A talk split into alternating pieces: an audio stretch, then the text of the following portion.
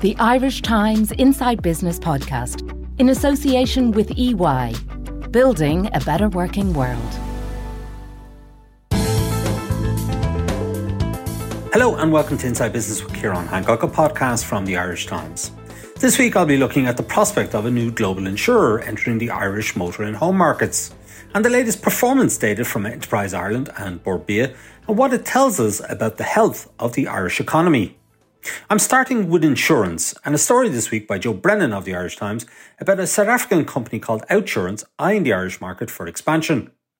I began by asking Joe to outline their plans. Yeah, so we haven't had many insurers setting up in the Irish market in, in, recent times. I mean, the Irish market is, well, the insurance industry, the general insurance industry, is a cyclical in, industry at the best of times, but uh, certainly the Irish kind of version of the industry has been a kind of a boom bust kind of industry in the last uh, decade or so. So we haven't seen, we've seen some capacity come in and out of the market. There'd be outside uh, insurance companies that would come through brokers that would come in to have come in and, and exited the market depending on uh, the levels of profitability that they uh, that they get or gain in the market. Some have actually blown up in the market itself. I found it very challenging, but this is the first Out, Outsurance, the South African firm, is the first uh, insurance company, uh, certainly since uh, Liberty Insurance entered the market um, through the acquisition of, of Quinn Insurance from administration in 2011. It's the first insurance company that's looking to set up a kind of a boots and mortar operation, bricks and mortar type operation in the Irish Republic with a, uh, a fully fledged regulated uh, entity with, with boots on the ground.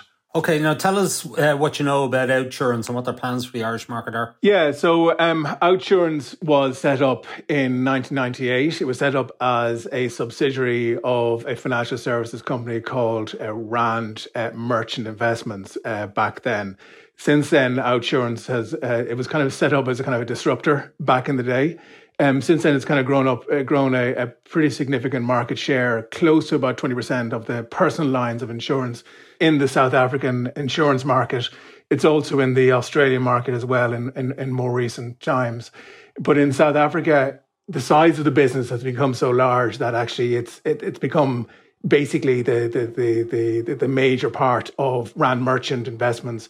And late last year, because of its size and because Rand Merchant actually sold off some other uh, parts of the business, including a 30% stake in a UK insurer, uh, Hastings, in, in, in the last few years, that essentially swapped Rand Merchant, which was listed on the Johannesburg Stock, Stock Exchange, swapped its listing for that of uh, Outsurance, and basically Outsurance is has been the group has been excuse me rebranded as as, as Outsurance in, in, in general.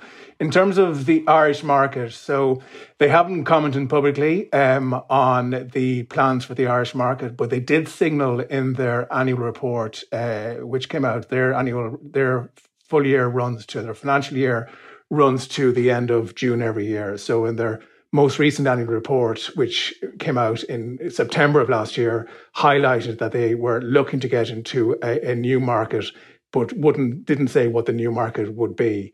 Um, and they said on a conference call that the the focus in the new market would be on personal lines of insurance, which essentially is house insurance and motor type insurance. Even though the group itself has got a commercial business as well in Australia and South Africa, but the main focus, it seems, for the Irish market is on the on the, on the personal front. Yeah, Joe, how big is the Irish market and how competitive uh, is it in those, you know, in terms of car insurance and in terms of uh, home coverage? Because you mentioned that, uh, you know, Liberty taking over Anglo, that was probably the last big player to come into the market. But we did have some small players kind of passporting in, didn't we? The likes of Setanta Insurance, for example, in the car market. And that ended very badly. Yeah. So the overall size of the motor market uh, is about 1.3 billion of, of premiums every year.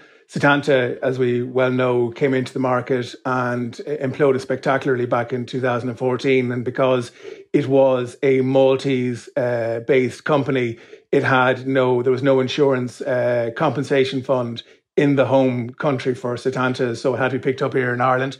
And there was a bit of kind of pass the parcel uh, in terms of who would cover the costs and eventually kind of uh, fell on the Irish uh, Insurance Compensation Fund another firm that came in that was uh, also came into the Irish market was Enterprise insurance that was based in Gibraltar, and it had a similar kind of uh, implosion. Now, the size of the uh, the, the losses there that weren't covered was uh, only a kind of fraction of the, the, the Setanta claims, which were about 90 billion at the time, sorry, 90 million at the time of its collapse back in 2014.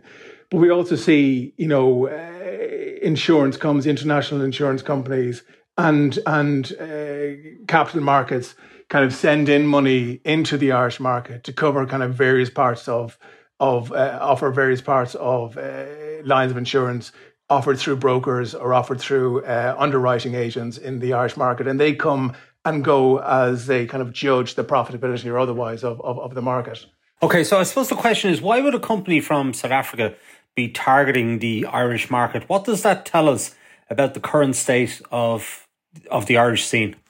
Yeah, I think it's look. I think initially it's surprising that we would see a firm look to set up in the Irish market, given that most of the capacity has been going the opposite direction. But in fairness, there have been a number of reforms, and certainly uh, the government has been kind of really pushing the IDA to go out there and, and, fly the flag and try and bring in additional capacity into the Irish market. And the story that they would tell is that look, first and foremost We've seen the central bank set up the National Claims Information Database, uh, uh, initially for motor uh, insurance and, and latterly for, more recently, for employers' liability and, employ- uh, and public liability and, and commercial insurance. So that's kind of given a level of detail to outsiders looking at the market that wouldn't have been uh, here up until recent years.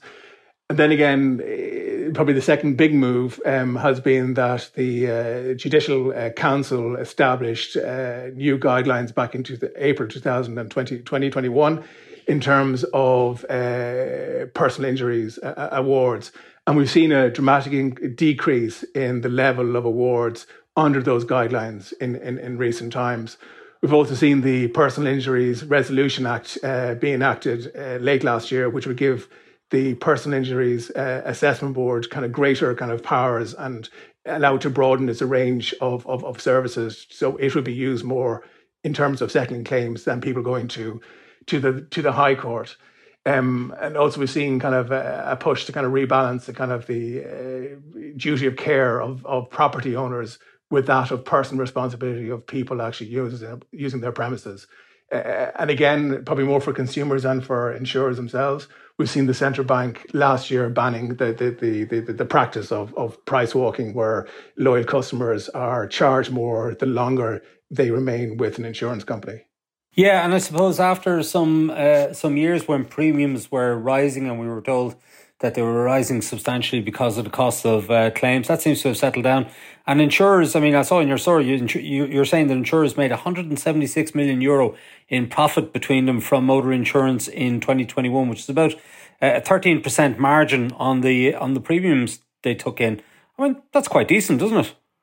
It is, and certainly, look at a new insurer coming into the market wouldn't have the issue of legacy uh, uh, claims on on their books as well, so they'd be able to benefit more from the uh, the reforms that have gone on in the Irish market, whereas existing operators still have to kind of settle claims that would be under the, the old regime and, and, and be more costly than maybe claims that would come through for a, an insurance company coming into the market itself. But certainly the motor part of the business it was largely loss making. It was hugely loss making back in the middle of the, the, the last decade. And, and there's been a kind of a bit of a catch up going on in more recent times. We saw premiums jump by about 60 to 70% in the four years to 2016, 2017. They've come back a bit since then, a fair bit since then.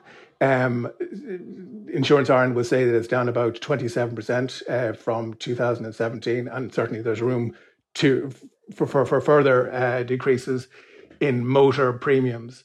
Um, but the problem is that the motor part of the business has, because it's so profitable, has been largely subsidising the more challenged uh, employer, employers' liability and, and public liability uh, part of the insurance industry in, in Ireland in recent times. And we're continuing to see increases in the likes of insurance premiums in a limited market uh, of covers actually offering this type of insurance for the kind of the leisure sectors, the tourism sectors, the charity sectors, and, and other kind of more challenged areas. Joe, just remind us who the big players in the Irish market are in terms of uh, motor and home insurance. Yeah, so the biggest player um, in the Irish market would, would be AXA, but the, the, the list of players would include Allianz, AIG, uh, Aviva, RSA, FBD, some of whom had problems in more recent years. You saw back almost a decade ago that RSA had a problem where they had to be bailed out by their UK owner because of the size of under reserving against claims that were mounting in that business. And they came in and had moved aggressively into the Irish market and clearly uh, underpriced uh, the, the, the, level of risk that was in the book. Also, FBD in 20, 2015 required a essentially a, a bailout investment from Canadian uh, firm Fairfax. Um, so it's a challenged industry um, at, at the best of times. Yeah, sure. Now, if OutSurance does come into the market, how long before they might be up and running? How long does the, the whole getting your authorization, how long does it take to get set up? Yeah, so they were saying, again, they're not talking about the the, the the the market that they're targeting, but they were saying in their annual, most recent annual report that they would be looking to set up in the financial, have established in the financial year to 2024, and their financial year would be to July, June, July of, of 2024. So that'll be in the next 18 months. Now, they haven't made an application yet with the central bank, um, but often in these cases, you, you have engagement up until to a point, and it's just a matter of process to, to, to actually submit the actual application. A lot of the groundwork would have been done by, by then. So they're laying out that they expect to be in, in up and running in the financial year to the to June of 2024. So that's the next 18 months or so. Now, I see from your piece that Peter Boland, director of the Alliance for Insurance Reform, been very active in this market and trying to uh, uh, get work done to bring premiums down. He's he's welcomed, um, the, you know, the idea that uh, another insurer will come into the market and saying that it could benefit greatly uh, consumers. So, from a consumer point of view, if OutSurance does come into the Irish market, does this hold out the prospect of lower premiums?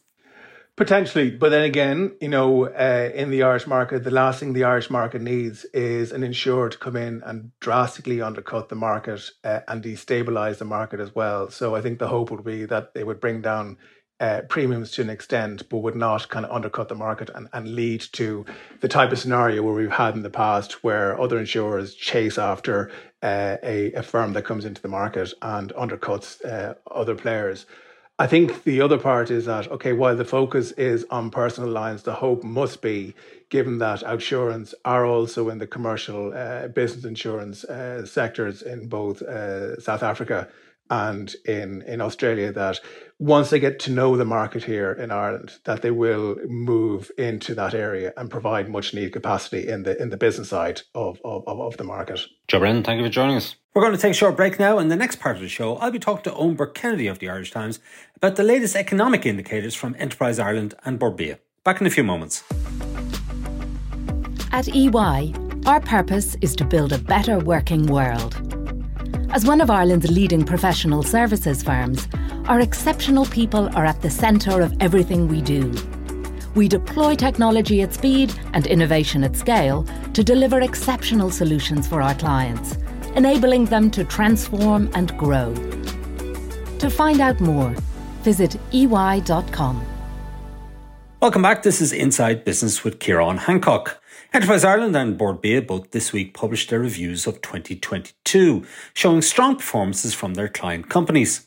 Eoin Burke-Kennedy of the Irish Times covered both events and joins me now to go through the headline numbers and explain the import of the data amid talk of a global recession. I began by asking Eoin to take us through the headline figures from Enterprise Ireland. Yeah, so uh, Enterprise Ireland, remember, is the state agency just supports um, domestic companies, helping them to kind of scale up and, and increase their global footprint as opposed to the IDA, which attracts in foreign investment.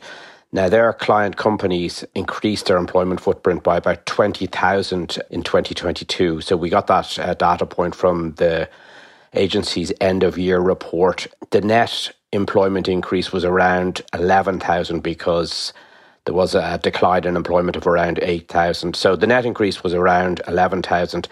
Now, that's a pretty good uh, and a strong performance in the face of the inflationary pressures on consumers and businesses, in the face of rising energy costs, in the face of a tight labour market, and with the lingering effects of the pandemic. So, another positive uh, data point on the labour market.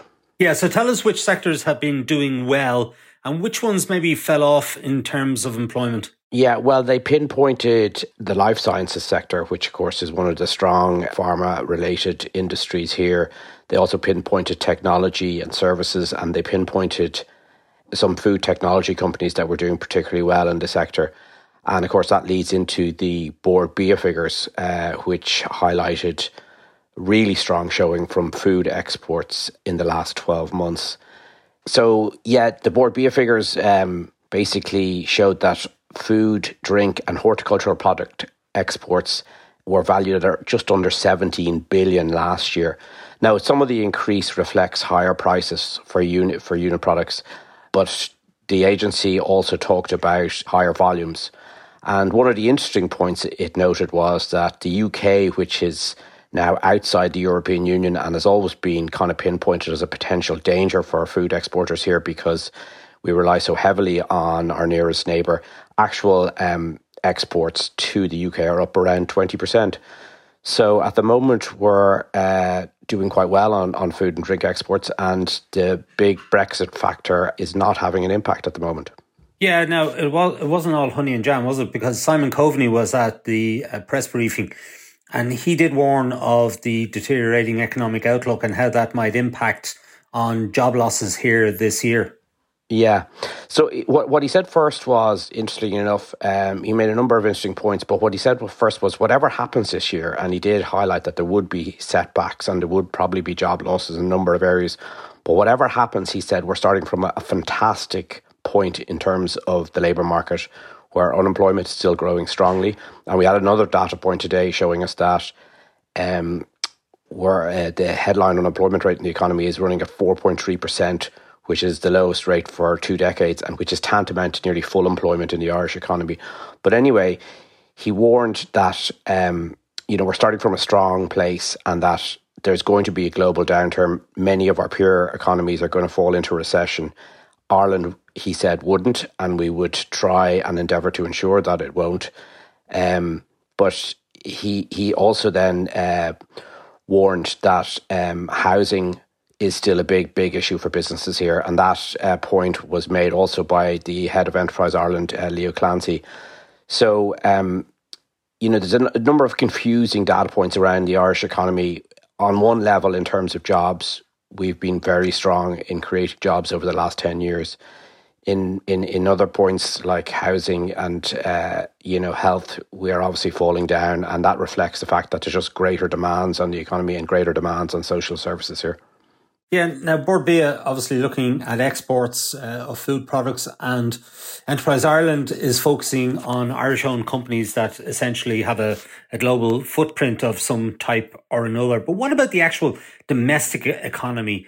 Eoin, what data points do we have there to tell us what's going on with, let's say, the SMEs that are focused entirely on the Irish market? Because we hear a lot of stories about staff shortages, about soaring energy prices, and how they're impacting on the bottom line for a lot of SMEs. And uh, we're also hearing about, you know, wage expectations um, rising substantially. And uh, some data out today showing that uh, activity in Dublin, uh, for example, slowed last month. Yeah, it's it difficult to pinpoint just if if the strong job f- figures that we're having from a number of quarters is merely uh, the quiet before the storm, and and will things get quantifiably worse as the year progresses? It's always been um, flagged to us that you know, after Christmas, the worst of this inflationary crisis would be felt by households. And that's because, you know, heating bills, uh, costlier groceries, um, increased mortgage payments would weigh on consumer spending. And as you know, consumer spending is the main driver of economic activity in any economy. So the question is we have a few positive data points, but is that going to dwindle and diminish and soften in the coming months? I mean, it's almost certain that it will soften. The question is by how much. And as you said, that uh, PMI from S&P earlier today did point to the first actually downturn in activity in Dublin, the first uh, breaking a sequence of six positive growth quarters. So that's you know kind of like a real time data. That report's based on around two, uh, a survey of around two hundred companies in the capital in various sectors like services, manufacturing, Uh, so that gives you a kind of feel that there there is a softening and a cutback in activity, and that's all based around consumers uh, feeling the pinch from these higher prices. Yeah, there was some positive news uh, in that he seemed to be holding out hope that the issues and the arguments around the Northern Ireland Protocol that that impasse uh, could be broken, which would be a positive for us. Yeah, there's been ongoing troubles, as you know, in terms of the Northern Ireland Protocol, and that's been a wrangle between Europe and uh, London for a number of years. Now, he did pinpoint that the the new Rishi Sunak uh, government in the UK had, if you like, uh, changed the mood music around negotiations. So we said there was a different approach to negotiations, and he did note that the fact that a lot of the negotiations weren't being leaked into the media was a good thing. It, was a sign that both parties trusted each other. And there's been a, a sort of breakthrough in terms of data sharing. One of the worries for Brussels is that products that are going from Britain into Northern Ireland will go on further into the Republic and into the single market, and they want to um, data to keep track on where the products are going.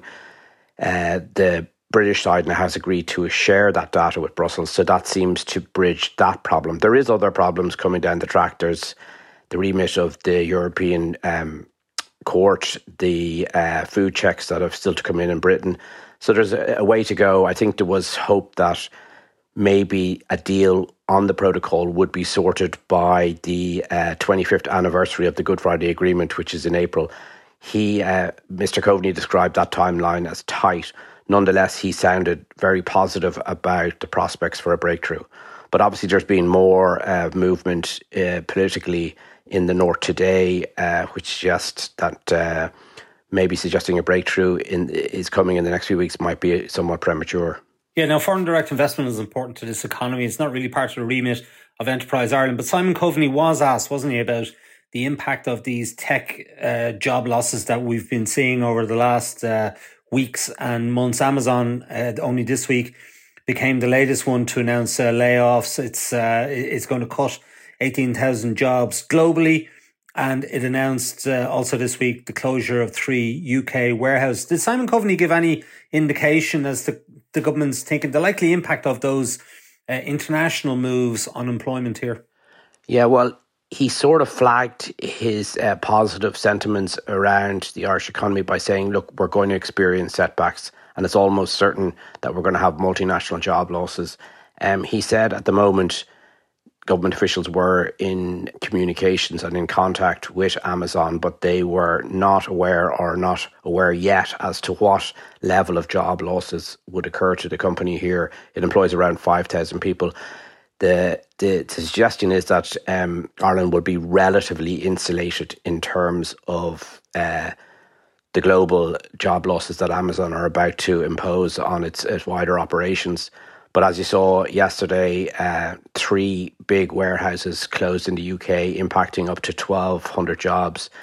And, uh, and the size of Amazon, Amazon is just huge. You know, I mean, the, the restructuring involves uh, a job reduction of 18,000 you know, which is, is, is a mammoth number. So he did also note that Goldman Sachs, uh, different sector, uh, was also uh, announcing a restructuring with job losses. So he he sort of said it wasn't just the tech sector. So his his point was largely that we're starting from a very strong position in employment, but there will be setbacks, and there's no way of avoiding them.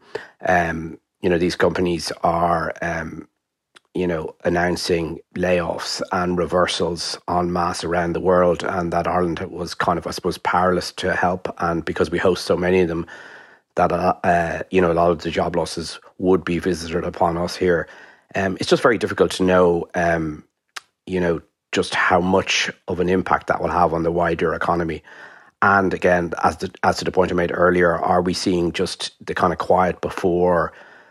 the storm. Um, most of the economic forecasters here are predicting that the you know growth and consumer spending will soften, but that we won't see a recession. So that's the kind of lay of the land right at this point. But everything is a little bit uncertain um, because one of the main factors in the midst of the global reversal is the war in Ukraine, and no one can predict which way that's going. It seems to work um, one way for a few months and then move in a different direction. Um, the Department of Finance officials told me a few months ago that you know a lot would depend nearly whimsically enough, on how cold the winter would be. And up till this point, it hasn't actually been that cold in Europe, and therefore energy supplies are relatively strong at the moment. So that's worked in our favour, and it doesn't uh, suggest that we're not going to see another major hike in energy prices anytime soon. But that that situation could change rapidly, and we could be instead of looking at softer variables, looking at a reversal anytime soon. So it's it's very difficult to tell at the moment. And uh, finally, Eoin, he spoke about housing, and a lot of employers and a lot of uh, groups, and indeed state agencies like Enterprise Ireland, have mentioned housing as being a bit of a drag, a potential drag on the economy, and the fact that people are finding it so hard to secure housing and secure it at an affordable level. So, what did Simon Coveney have to say in terms of how the government is going to tackle this? Because Leo Varadkar, since he's become Taoiseach only a few weeks ago, has uh, put it top of his agenda, hasn't he? Yeah. I mean, interestingly enough, he talked uh, about the housing targets this year next, noting that this year, at least anyway, the output, the housing output would probably exceed the government's target, and next year would be either close to it or just under or just over. And uh, he said that, and then in the same breath, he said this just wasn't enough. Um, he then also talked that, about the fact that you know, in some ways, the Irish economy, because it's so strong, and um, we've been a kind of victim of our own success. So, in many ways, the the strength of the economy, the strength of employment, immigration has has you know given us an extra pressure around housing. Of course, that's you know um, not doesn't really really mean much for people who are trying to buy housing. And we hear this in relation to you know business and foreign direct investment a lot that the housing crisis is going to basically you know act as a drag on future growth, but it doesn't seem to have uh, as yet, despite how acute the problem actually is for the people of this country. So, yeah, uh, it's it's something that the new Taoiseach is making a point, as you'd expect um, of his of his of, of the administration. But um, it doesn't seem like there's any um, you know additional policy or additional measures being put in place. At the moment, we're just waiting for additional supply to come on stream, and you know that's kind of it. There's no kind of new measure. There's just a kind of additional emphasis from government ministers. Just remind us on what are the government's targets this year in terms of housing output? Well, they were expecting to be building uh, between 24 to 26,000 units this year. We'll probably come in uh, at over 28,000, so we're going to exceed them this year. Um, the figure for next year is about 28,000, and expectations are we'll be 27, 28, 29,000. It's difficult to tell at this stage. The problem then down the line is has the higher input price inflation then pushed a number of projects off the agenda or delayed them or made them not viable? Uh, so the government's target for the next 10 years in its housing for all strategy is you know is it viable anymore with the higher cost of construction all right and 26 28,000 uh, I think he talked about this year do you mean 2022 or 2023 just to be clear uh, sorry I mean 2022 so the expectation is we'll get around 28,000 units built last year yeah okay well let's see how they get on Eoin Burke-Kennedy of the Irish Times thank you for joining us Okay, that's it for this week from Inside Business. My thanks to Joe Brennan and Eoin Burke Kennedy. The show was produced by Declan Conlon with JJ Vernon on sound. Thanks also to our sponsor EY for its continued support. Remember, if you're a subscriber to the Irish Times, you can get the latest business news straight into your inbox by signing up to our Business Today email at irishtimes.com. And you can also follow the Irish Times business feed on Twitter, LinkedIn, and Facebook each day. I'm Ciarán Hancock. Until next time, take care.